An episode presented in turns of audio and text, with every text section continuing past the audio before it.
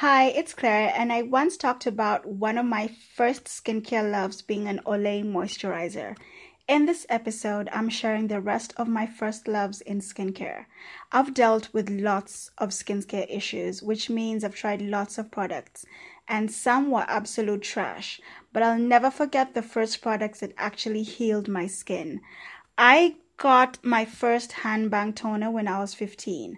Hanbang is Korean traditional medicine and that stuff cleared all the acne and dark spots and began my love for traditional skin remedies.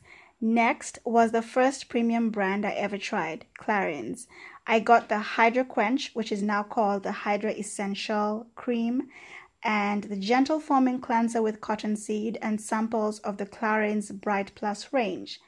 My skin was hydrated and glowing the whole time I used those products.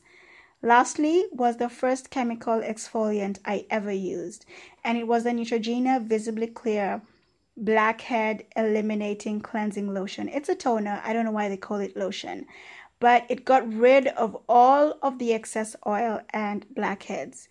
Through the years, I've come across amazing stuff like squalane and Japanese sunscreen, but I'll always be grateful for these products. What were your first skincare loves?